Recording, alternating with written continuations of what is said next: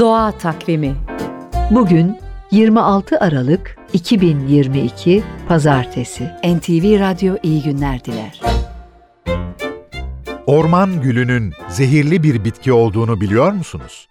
Türkiye'de ormanlık alanlarda mor çiçekli ve sarı çiçekli orman gülü yaygın. Toprağın pH derecesini düşüren bu çiçek, yoğun kök yapısı nedeniyle de bulunduğu yerde başka bir bitkinin yaşamasına olanak tanımaz.